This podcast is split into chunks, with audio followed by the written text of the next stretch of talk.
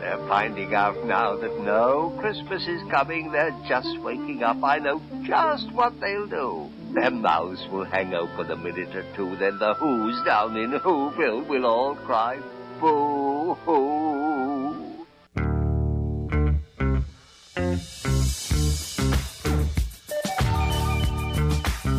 It's Mance & Mitchell on the Weekend with Gary Mance and Suzanne Mitchell. A double shot of good conversation with great guests to power up your day. Mance & Mitchell, you're on the air.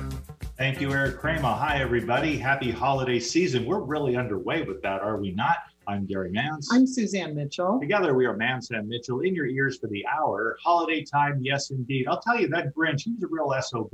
There's no question about that. We need to bring some positive energy into this, and that's why we have on Saturdays the esteemed producer and captain at the board. I'm talking about tall guy Nathan. Nathan Miller, how are you, sir? Good morning, Gary and Suzanne, and it seems like Seattle is kind of catching on to our theme of little ghost stories here because it's really foggy outside and eerie. Ooh, perfect for today. Excellent. If we were a movie, we'd be directed by John Carpenter. I love this. We have a wonderful story to tell you, actually a number of stories that are going to be channeled through two of our favorite authors. They are co-authors of a wonderful book. I call them Tanya and Joey, sometimes the Medias, and increasingly that's all you have to say about these folks in order for people to understand who they are, what they're about, and the wonderful connections they have in the paranormal and ghost research community.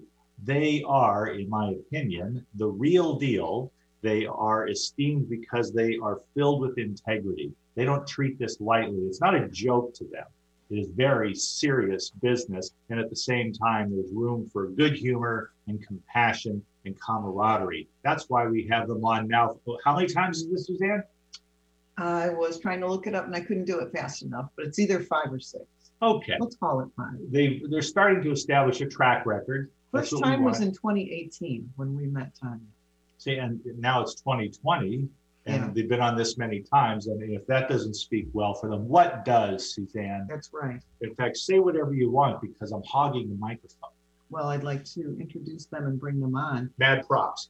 Tanya Mediea, RYT, RMT, LMT, is an author, Reiki master, medium, yoga teacher, massage therapist, and certified hypnotist who believes in the importance of cultivating and trusting your intuition. She has seen firsthand how practices such as yoga, meditation, and Reiki lead to a deeper awareness and understanding of the natural intuitive abilities that we all possess. And for the past decade, she's been teaching others how to develop these life-enhancing skills. Her lifelong experiences with the paranormal and encounters as a medium have led her to state with surety that consciousness can survive the death of the physical body. She is frequently invited to investigate everything from private residences and cemeteries to retail stores and community centers, and feels blessed to be called on so often to help others on their life journey.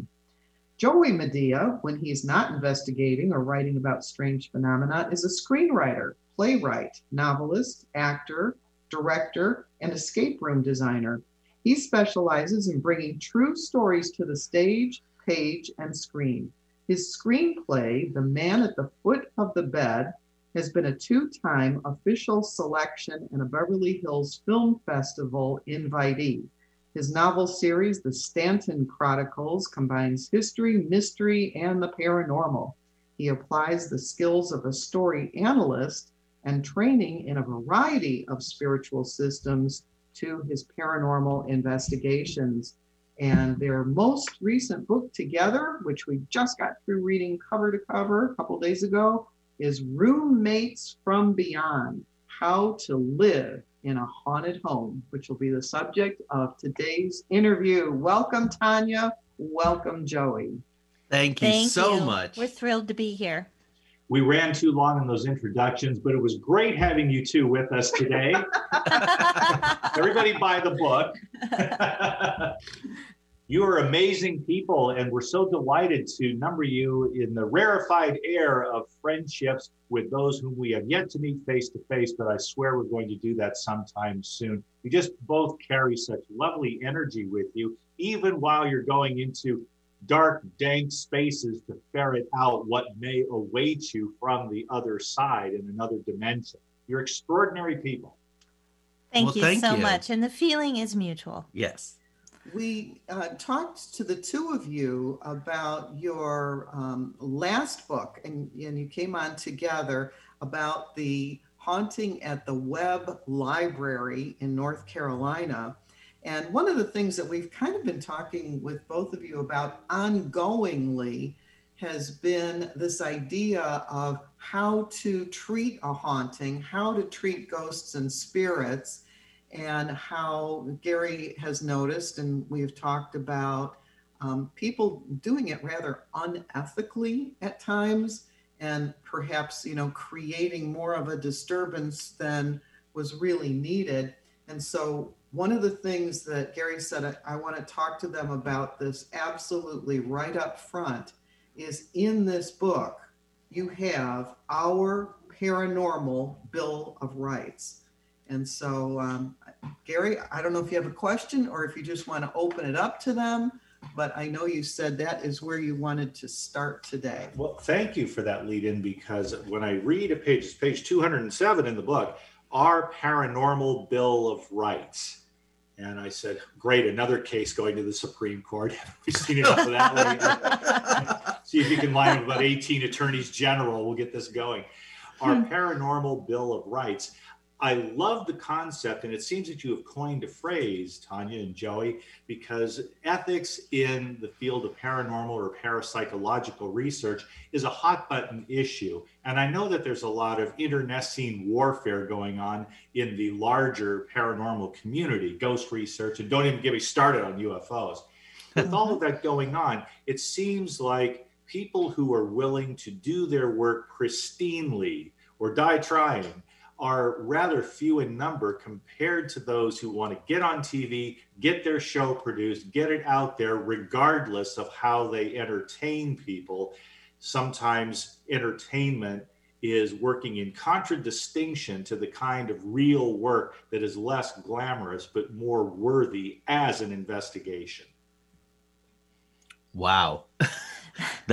That's very well put. You know, I was talking to a colleague just the other day, and he said the difference between, you know, what you're talking about that's very prevalent and what we're trying to do is going in. I've really come to dislike the term ghost hunter or ghost hunting for the same reasons that we wouldn't like it if it's after witch hunter or witch hunting. We're not just trying to gather evidence. We're not just trying to gather data so that we can share that and say, oh, look, we saw a ghost. We heard a ghost. Tanya is immensely talented as a psychic medium, and her responsibility to her clients is huge. So that keeps us on the straight and narrow in and of itself. For Tanya to do the work she does, that I believe is incredible work, and so important. We have a daughter who's been a psychic medium since she was 4 years old. She was on our show 2 weeks ago, but not to exploit her, but simply to share the stories. So when we were writing this book, I said to Tanya, there really has to be out there some kind of guidance on how to do this work. Someone must have codified this. And as it turns out, no one has. I'm pretty good with internet searches. If I'm wrong, someone tell me and we can combine our efforts. That would be great. And so we really started to go, how can we make this work? And Tanya, you want to talk about the fact that we respect the dead as much as we respect the living. They're not zoo creatures. They're not curiosities or oddities. They're, as you say, people without bodies. Exactly. You know, we started, with the investigations at the Webb Library, we really noticed, unfortunately, a lot of people coming into investigations with the mindset of, as you said, it just being entertainment for them and feeling that they had certain entitlements in terms of how they would interact with the ghost or just the energies at that location. And, you know, that extends out, of course, to other investigators at other locations And for us, it's really just about, we're here to help. We're here to respect. They're sentient beings. And we're trying to find out, how to find commonality, how to navigate and help people on both sides of the veil. So that's just, of the utmost importance to us. Tanya, Joey, I love how you have organized this book. Because as I said at the outset, Gary and I read every word of it. You kind of take people by the hand and go step by step in a way that I found so beautifully logical. And so, obviously we can't go through the whole book in an hour, but just like from the beginning, you identify 4 stages of a haunting. And I don't know that I've seen that before. And so I thought, people ought to know what stage that they're in, and that helps with everything else that's going to follow after that. So if one of you would talk about what those 4 stages are and kind of define them a little bit. Right. So the first thing I want to say in fairness is we did not invent these 4 stages, but they seem to come in the very narrow sliver of exorcism. That's kind of where they've developed the lead up to an exorcism. And I believe it was an issue of Fate magazine where I was first introduced to them. So the 4 of them is manifestation. Manifestation, you notice something in your home. Tanya and I believe that depending on how your frequency is tuned, how your energy is, there are things that are manifesting constantly. But when you get to the point, and we really stress in the book, when it's starting to manifest, the minute that it either engages you, where it's taking a good amount of your attention, or it's beginning to concern you or in any way disrupt your life, that's the time to do something about it. That's the time to engage with it very early on. So like with any kind of intervention program where you're trying to not go to the crisis stage. And Gary, you'd probably agree that crisis stage is where the money is in entertainment. So that's not what Tanya and I are trying to do. We're trying to get people to ever get to the money moment, so to speak. Now, the second is infestation. These are things, whether it's poltergeist activity, door slamming, weird lights, seeing ghosts and spirits, hearing disembodied voices, and what have you.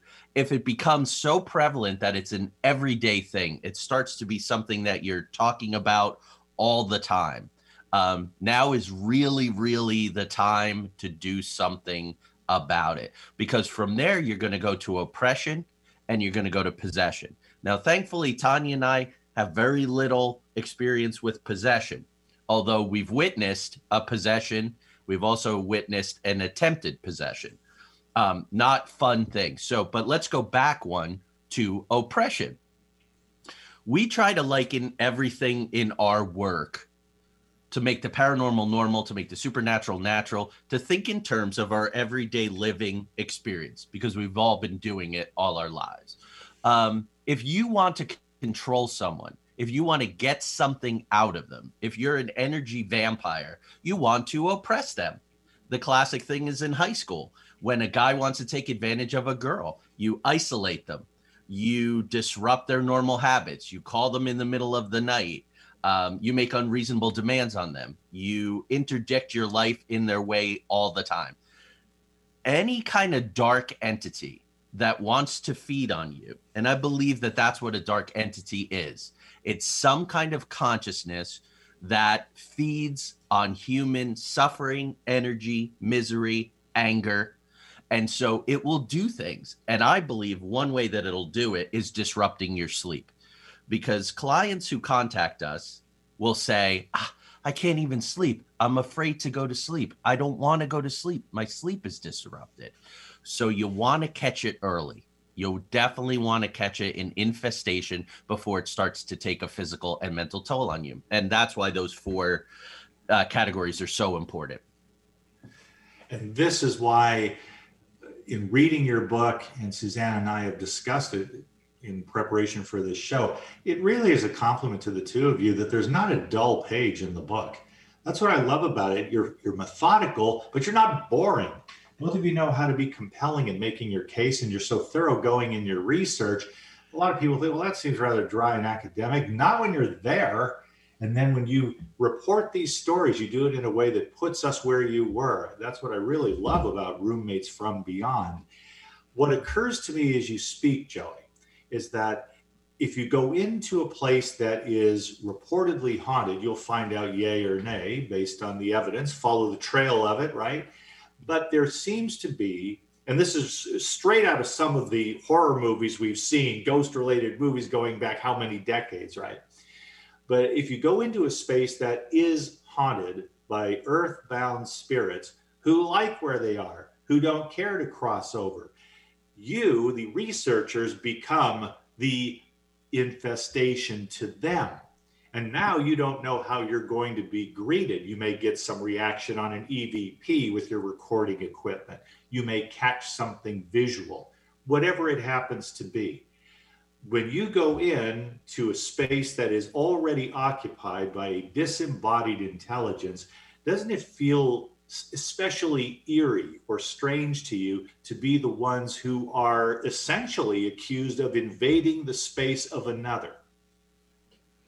That's a great question. I guess for me, I've not thought of it that way. I think of it more as, you know, we're coming in, we're going to introduce ourselves, you know, and I do interact with spirit energies the same way that I do with living people. So I introduce myself. Sometimes they want to interact with me, sometimes they don't, but we are very respectful and we will ask permission. We're basically just trying to open up the lines of communication. Sometimes they're open to it, sometimes not so much, but more often than not, we have had success when we've been very respectful and just been patient and consistent about trying to form those communications. In your book, Roommates from Beyond, the subtitle is How to Live in a Haunted Home. And one of the things that is should be very obvious is that you speak from experience. You have lived in haunted homes. And just by way of example, Tanya, I thought maybe you could talk about your own story about living in Mesa, Arizona, and what happened there. Oh, yes, absolutely. That was one of my first experiences as an adult. I've been experiencing since I was a child, but I didn't really have anything to this level of intensity until that home in Mesa, Arizona. So my boys were both very young. Jeremy was 2. Daniel, I believe, was about 7. And we had just moved into the home. And it was one of those homes that, you know, it just kind of feels off. You're not really quite sure what it is, but there's just something strange about it. Daniel started reporting almost right away that when he was, there was a sub-level family room. And when he was down there on his computer, he would sense that he was being watched. He would see things out of the corner of his eye. And one afternoon or evening, he saw a full-bodied apparition of what he described as like a hag-like woman walking, sort of crossing the room. And of course, when he turned to look at it full on, it wasn't there. The next really strange experience that happened was Jeremy at the time used to love to play with these little Superman action figures. Superman was his favorite. And I was just at the top of the stairs watching television, and Jeremy and Daniel were down in the family room. And I kept hearing Jeremy, and I thought he was playing. I couldn't quite make out what he was saying, but I kept hearing him. And after a while, I realized that what he was saying, it was very muffled, but he was saying, help me, help me. So I thought, wait a minute, I don't know if he's playing. So I ran down there and he was lying face down, arms outstretched. He couldn't move. It was as if he was being held down. And of course, I picked him up quickly, and he pointed to the top of the stairs and said, scary. And that was something that he had done before. He would point at the stairs and just say, scary, scary. So I should mention, too, that the very first night that we moved into that house, I began having nightmares, just really bizarre nightmares about entities coming in through the bedroom window, and just never quite felt comfortable in that home. And then the final straw was one afternoon, Daniel was at school, Jeremy was taking a nap, and I was in the bathroom applying makeup, and I felt a breath at the same time that I heard this almost like maniacal cackle in my right ear. And that was it. I grabbed Jeremy, ran down the stairs, and as we ran down the stairs, we went through this dense, it's the only way I can describe it, was like a dense energy that was palpable. I could like feel it as we moved through it. And it was right after that I began searching for another place to live. And back in those days, you know, the internet wasn't widely used. There weren't paranormal shows yet. So I had no idea. I kept thinking of Ghostbusters, like if only there was an organization like that I could contact, to get some assistance with this. So I find it really funny and ironic that all these years later, that's the kind of work that we're doing to help others. You've done so much of it. That's one of the things that we love about the book. You've been around a lot. You folks have lived in different places and you see a lot of the same things, which is important to me, because if you have phenomena that you can record, that you can document, and that you can categorize, now we're talking about a field of inquiry that loses some of the randomness. And I think that's what it takes to pull your research out of the realm of folklore. And even as I say that, I know that you're always going to have to deal with skeptics who simply won't accept the terms of your research. They won't validate in any way what you're reporting because it doesn't meet with their standards of rational, empirical observation. Mm-hmm. And I think, again, Gary, that's not our concern, because we're so practically oriented. Going back to your question about us being the infestors, we know when that is happening. Ghosts and spirits and other entities are really able to let you know in a hurry when you're not wanted. We went to one of our favorite exploration places about a month ago, Point Pleasant, West Virginia, home of the Mothman on the Ohio River. And we went down to the so-called TNT area and we dragged all the equipment out. It was late at night. We made an effort to get there.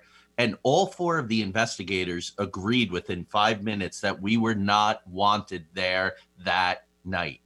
Now, if we needed to get footage or we were doing one of those 30-minute haunting challenges where you go into a super haunted place, and the more activity and the braver you are, the more hits you're going to get. That's not what we do at all. We want to help the living and the dead, so that makes it easy, mm-hmm, to avoid that kind of thing, and really, if we're trying to help the living and the dead, that has nothing to do with skeptics or scientists or, you see what I mean? I do see what you mean. And I also think that past a point, you don't need to worry about that. Whenever I've discussed everything from ghosts to UFOs to reincarnation, as a matter of fact, there are people who simply will not accept what I have to say. They may challenge me while others simply shrug it off. That's all fine. I like to talk to people who are serious about the research, and being serious-minded, they are looking for colleagues or at least fellow travelers in the field, which I find far more satisfying an experience than debating with people who won't accept the terms of the debate or my version of events or a phenomenon, no matter what I say. Why do you want to beat your head against a brick wall, whether the wall is haunted or not? Right. Exactly. Right. Exactly. That's true. So when we deal with a minimum of it for whatever reason, and it could be that we are just not well known enough yet, but the amount of trolls and the amount of people who come to us and say, you're lying, you're faking, you're playing head games, you're con artists is minimal to none. And eventually that might be the price you know, we'll navigate that when it comes. But when you're talking about building a team, we need to thank you and Suzanne on air. Yes. Because the past several months, you have hooked us up with like minds and people who can extend our reach and extend our data.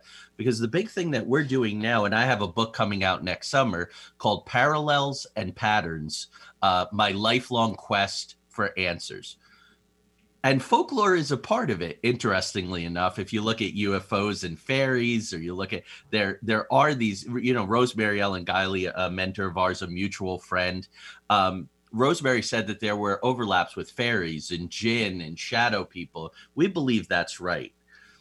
So to take all this arguably anecdotal evidence, and that's mostly what we're collecting and what we're sharing is anecdotal evidence. But if you can analyze it as a storyteller, if you can find parallels and patterns in disparate cultures, in disparate times, but God darn it, everyone is talking about the same experience at its core.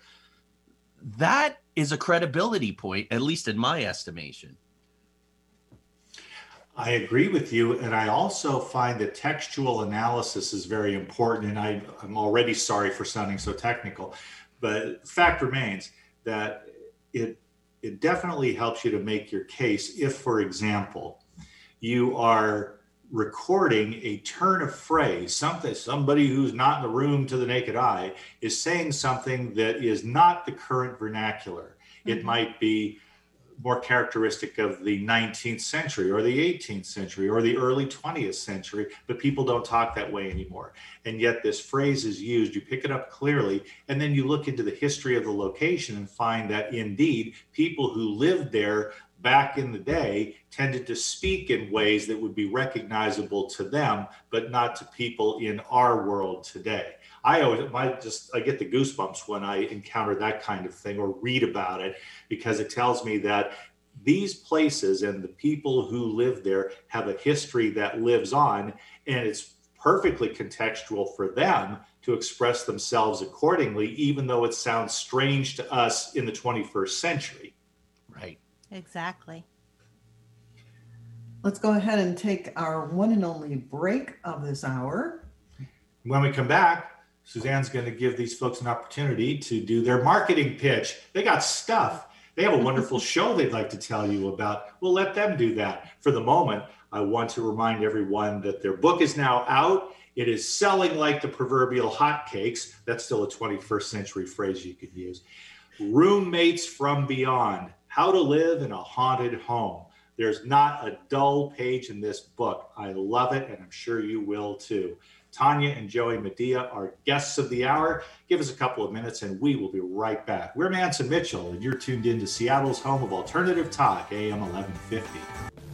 Staying connected with Gary Mance and Suzanne Mitchell is easy. Just go to manceandmitchell.com for the latest info on topics and guests. Friend Gary Mance and Suzanne Mitchell on their Facebook pages and like the Mance & Mitchell show page at facebook.com/Mance and Mitchell. If you're on Twitter, share a follow with Gary and Suzanne at Mance Mitchell. Join Gary and Suzanne Friday and Saturday mornings at 10 a.m. for an unusual show that covers everything from personal growth to the paranormal. Here's an amazing act. Here's a tremendous act. Here's a startling act. The amazing, the thrilling, the greatest, spectacular, incredible, exciting, wonderful, world-famed, most unusual novelty act. The home of the A-Team of Alternative Talk is manceandmitchell.com. Heard right here on Alternative Talk 1150 AM or streaming live from your computer anywhere. Terry Loving wants to help you with your online marketing challenges right now. She has several courses she is giving away to help you get your business working for you online.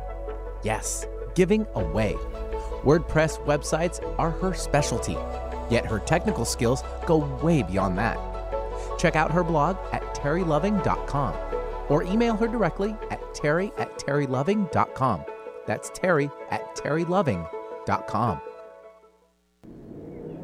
What is hope? Hope to me was just that he would get to come home. I had no idea how hard it would be once he got back. I wish she'd stop drinking so much. She thinks it's helping, but it's not. I hope she sees that soon. I act like I don't care if he comes to my games. but I hope he does. I used to hope he'd find happiness again. Now I hope our marriage makes it. I hope Grandpa will get help. He thinks it's too late, but it's not. With everything that he's going through, I hope he sees a counselor. I just want my brother back. I hoped he'd get help. Stop hoping things would get better on their own. He told me to stop asking. I didn't. Then one day he asked for a ride. Hope is knowing there are other families just like yours, that the veterans they love got help and recovered. Go to maketheconnection.net and turn hope into action. On Friday, Mance and Mitchell welcome psychic medium Carol Bromley, or as we like to call her, our Christmas Carol, and she will be giving spirit messages. On Saturday, Josie Varga returns with great stories of afterlife communications from her books, Visits from Heaven and Visits to Heaven. Bringing you fascinating talk 1 hour at a time since 2007. We are Mance and Mitchell, Friday and Saturday mornings at 10 on Alternative Talk, AM 1150. Need help getting started with self-help? You came to the right place. Alternative Talk, 1150. Welcome back to Mance and Mitchell, and our guests this hour, Tanya and Joey Mediea, authors of Roommates from Beyond, How to Live in a Haunted Home. Joey and Tanya, if people want to connect with you, I know you have more than one website, maybe, possibly, but what is your website? How can they connect? What are your books? Spill all, friends. Sure. So right now the website is undergoing a big overhaul. So if folks would like to find us, Facebook is the best place right now. You can find Joey, just Joey Mediea. I'm Tanya Mediea Medium on Facebook. Of course, you can find us on our show page, which is Into the Outer Realms, also on Facebook. And we're also both on Instagram. Joey is on Twitter. I'm on Twitter, but I don't use it, so don't look for me there. But you can find Joey on Twitter as well. When is Into the Outer Realms? Did I say that right? Yeah. Yes, you did. Mm-hmm. Okay, so when and where can people listen to that? So that is every Thursday night at 7 p.m., and it's on our Facebook page. We stream live from there on Into the Outer Realms. And I should add, 7 p.m. Eastern Standard Time. Oh, yes. Time. Thank you. Very good. I am very curious to know about this concept, which I remember many, many years ago hearing about, and it really freaked me out. And I'm curious to know if your research has turned up what might be called portable ghosts.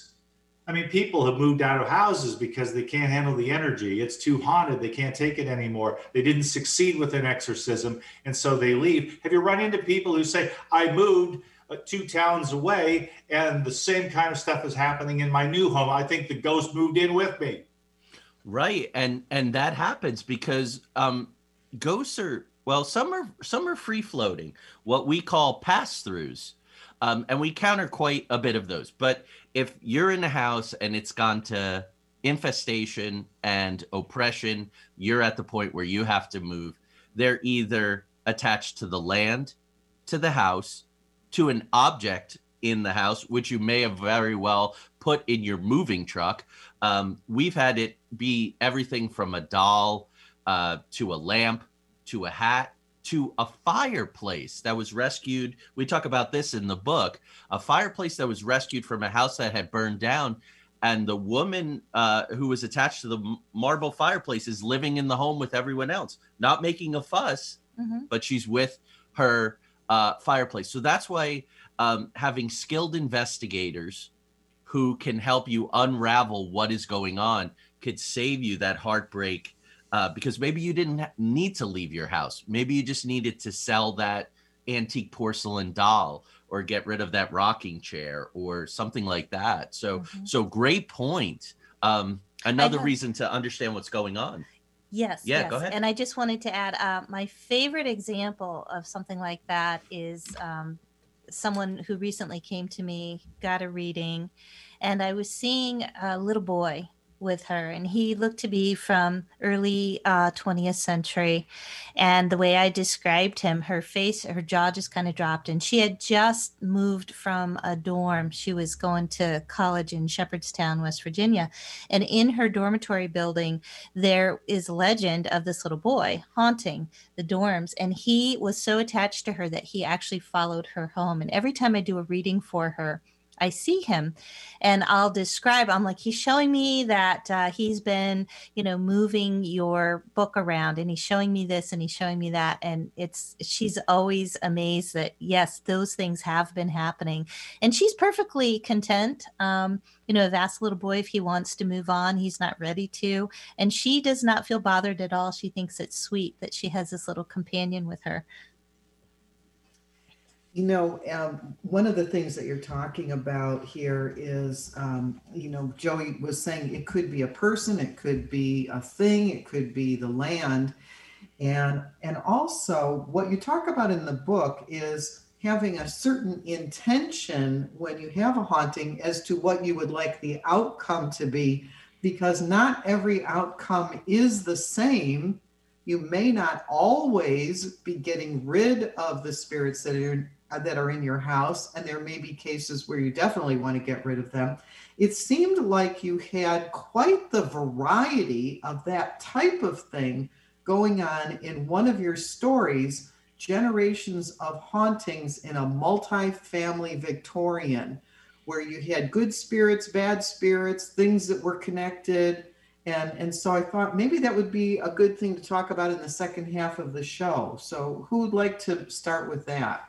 Right. So Tanya has pointed to me, so I will take up the mantle and get us started. So we have these little systems worked out now after doing this for years. So we got called in. It was an unusual case because normally when we get a direct phone call or we get a the word is escaping me when someone suggests that you do something for someone. A referral, thank you. I'm already thinking ahead to how to tell this story efficiently. So we, in this case, it was, we're in town and these people need help because it was already in oppression. Mm-hmm. There were some young men that were living in the house who weren't sleeping. One of them had been in a sleep study and had been recently, I think 16, 17 years old. He had just been prescribed sleeping pills. So to us, this is, wow, we need to take advantage of this. So we go in cold and we do the living room interview and we try to gather as much information. But as we're doing so, all these ghosts and spirits are popping up, making mm-hmm. themselves known to Tanya. That house was really interesting. I'm so glad you brought this one up, Suzanne, and we'll try to be efficient so we can really kind of encapsulate all the different facets. What was interesting was that land had been hotly contested in a family hundreds of years ago. There was a man who built the house. He was very prominent in his community. He was involved with the church, and there was a power struggle. And the church elders made it known in the town that he was a homosexual at a time where this was not at all okay. And he told Tanya that indeed he was not. This was a frame-up job. Right. So he ended his life in shame and despair. There had been a suicide on the property. His daughter's husband was cutting down trees and a tree fell on him. He died in the living room. Now, this poor daughter, she's lost her husband, she's lost her father, and she's trying to hang on to the house, which has been bought literally with blood, mm-hmm. as well as figuratively. And she has to walk, correct me if I'm wrong, Tanya, 17 miles mm-hmm. to the courthouse each way because her uncle, her father's brother, was trying to take the house away from her. Now, are these ghosts and spirits who have an entitlement to that space? Yeah. But should they be disrupting a living family who's living there? No. It's just like a border dispute, a fence dispute between two neighbors in a suburban development. They both have right to be there, but they can't be throwing eggs at each other's house or having each other's electricity shut off or making threats. Meanwhile, the living family is in crisis. The daughter's going through a divorce. her and her three children and everything she owns are now in this Victorian home with grandma and grandpa, who are very conscientious people, and their house is in total disarray. Again, literally, figuratively, they are in crisis. So we spent several hours and did two visits to try to tease out what was what and what was going on. And Tanya, what was keeping those boys up? So when we went to the second floor, as Joey mentioned, I was encountering a lot of different ghosts on the first floor. And then going up into the second floor, I immediately got drawn to a middle bedroom. And I didn't know whose room it was, but I was able to see immediately that there was an elderly woman. It seemed to me that she had dementia, and she was keeping someone who slept in that room awake. I could just see her poking someone while they were sleeping. And so that's when it came out that the young man was undergoing a sleep study, hadn't been able to sleep. So we did some consulting with spirit guides, and we talked with the family. Joey did a prayer and a cleansing, and then we came back, and I was able to cross that woman over. And subsequently, the boy was able to sleep. Yeah. What do you think the essential energy or the initiative is that, to just borrow a phrase, does the trick? We're not talking about parlor magic in any sense there, but what is it that you find works in these situations where something needs to change? Right. And you may have heavy resistance, a lot of incoming from the spirits of people who like where they are. They're still tortured by their past. They're still living it, even though they're no longer in the body, but you can't tell them that because it's very real to them.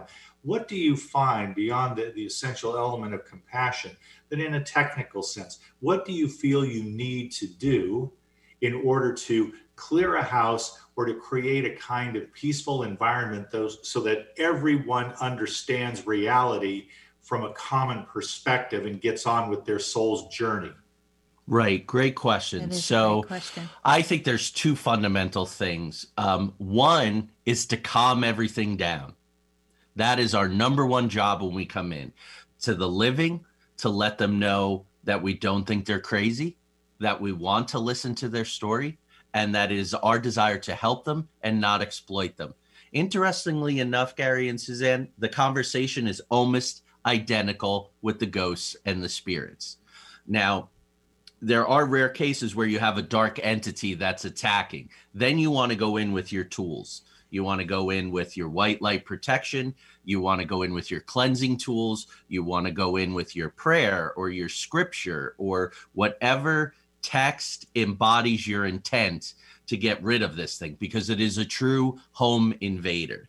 So the moment that your neighbor breaks into your house, there's no more negotiating. There's getting this neighbor out of your house that doesn't belong there. So that's the first thing, is to calm everyone down. The second thing is to try to find out what everything wants, what everyone living and dead wants. So Tanya is a medium. It's the same root as the word mediator. We are mediating between the living and the dead. That's where I think our own personal experience really comes in handy. So there was Frank, who lived here with us in Levittsburg, who didn't like our modern technology, who quite frankly didn't really like me personally, I don't think, based on some of the names he called me. And he didn't like the fact that our daughter Jolie had Japanese material in her room, fans and different paraphernalia, because he was a World War II veteran. U.S. World War II veteran. So he had reasons he didn't like us. We needed to negotiate with him. And it took over a year, I think, right, Tanya? So those are the two things you want to do. You want to calm it down. You want to try to get a negotiation going. Let's go back to the Victorian house. Tanya, with the help of some spirits, crossed over the woman with dementia. No other ghosts or spirits were crossed over in that house. But there was discussion with them. There was negotiation about cohabitation. So that's really the goal. So it concerns us, just really quickly, when some amateur hunters and I use that term for them because that's what they consider themselves, hunters. Amateur hunters say, all right, we're all revved up. We got the equipment that you guys use, and we got this phone call, and there's this woman and her cat, and they saw this spirit, and they think it's the guy who owned the house previously, but they're freaked out, so we're going to banish it into the void. Mm-hmm. You want to take over from there on that? Yeah. So, you know, it's, again, it's about communication, right? So finding out, why are they there? Do they have an attachment to the place? You know, what can you do to help? Maybe you can cohabitate peacefully if they're not ready to move on. And if so, what is that like? And I understand not everyone feels the way that we do. We're quite comfortable encountering and engaging with those who've crossed over. Not everybody feels that way. And sometimes people are just incredibly unnerved by that. But just doing whatever you can. To me, the key element is always, as Joey said, calm it down, but it really has to do with energy, because we're talking about energy. When consciousness leaves the physical body, it's simply energy. So when somebody is in a state of anxiety or fear or whatever it is, they're contributing that energy to the environment that's surrounding them. And it could escalate. It could serve to escalate the activity of what's going on. So when we talk to folks, if they're experiencing a high level of paranormal activity, one of the first things we'll ask is, like, what is your daily routine? What are the things that you're engaging in? A lot of times we'll find that people are really hooked on these paranormal shows or even horror shows. And that's the energy level that they're putting into the environment of their home. So we'll often say, just first of all, stop watching those shows. And not because we're saying that people shouldn't watch those shows, but that's the energy that they're putting, and it's creating that level of anxiety for them. And then I'll always talk about, you know, what kind of daily practice do you have, whether it's a meditation practice, but taking care of your energy body exactly the same way that we take care of our physical body. So we clean and take care of our physical body on a daily basis, and we need to do that with our energy body as well. And we can do that through meditation, we can do it through prayer, we can do it through, you know, the foods we eat, the exercise that we engage in. So to me, that's a very key element. One of the things that came out of our reading your book, Roommates from Beyond, was that instance that you just mentioned about this woman who had dementia, and another instance where young men had committed suicide, and the ghost was very depressed and very confused. And I talked this out with Gary a little bit, saying that I thought that once you crossed over, you didn't have that going on. And so what our conversation was about was these spirits have not really crossed into the light. And so they carry with them the problems that they had when they were on this side in a body, but yet they haven't given up those personalities or the things that were going on with them when they're in the spirit world, but haven't really gone into the light. Because I did hear from a medium that people who have dementia on this side don't have it once they have gone into the light. The things that might create us either physically disabled or mentally disabled in some way vanish when you are completely crossed over. Does that make sense with what, you know, jives with you, Tanya? Absolutely. That's absolutely been my experience as well. So, and I've also noticed, like in the example of the young man that you mentioned who took his own life, I was seeing a gunshot, you know, to the head. He had taken his own life with a handgun in that manner. And I think that caused confusion for him. I've noticed in cases where individuals have died of, you know, either a sudden accident or some kind of violent trauma, it's not always the case, but often the case that they're just confused and they don't realize that they've crossed over yet. People with dementia as well. I feel like that was the case with the woman in the Victorian home. She had not realize that she had crossed over. And it is my experience that when I'm communicating with loved ones for clients, when they've crossed over, the way that they appear to me, sometimes they'll come through the way that they looked, you know, when they passed, just as a initial sort of clue as to who it is, but then how they really prefer to look is generally what they look like in the prime of their life, the happiest time in their life. Yeah, I just want to interject real quick. Tanya and I make a distinction between ghosts and spirits. It may not be universal, but it's not arbitrary, and it helps with this conversation, I think, a lot. A ghost is an earthbound spirit that has not crossed over into the light. In our experience, ghosts do retain their physical, mental. They may feed on an addict because they're still, they still crave that addiction. Once you've become spirit, once you've crossed over into that non-earthly plane, then yes, that's where Tanya experiences. They look young, they look so there are levels. I think it in some ways it corresponds with the religious ideas of purgatory, heaven, and hell.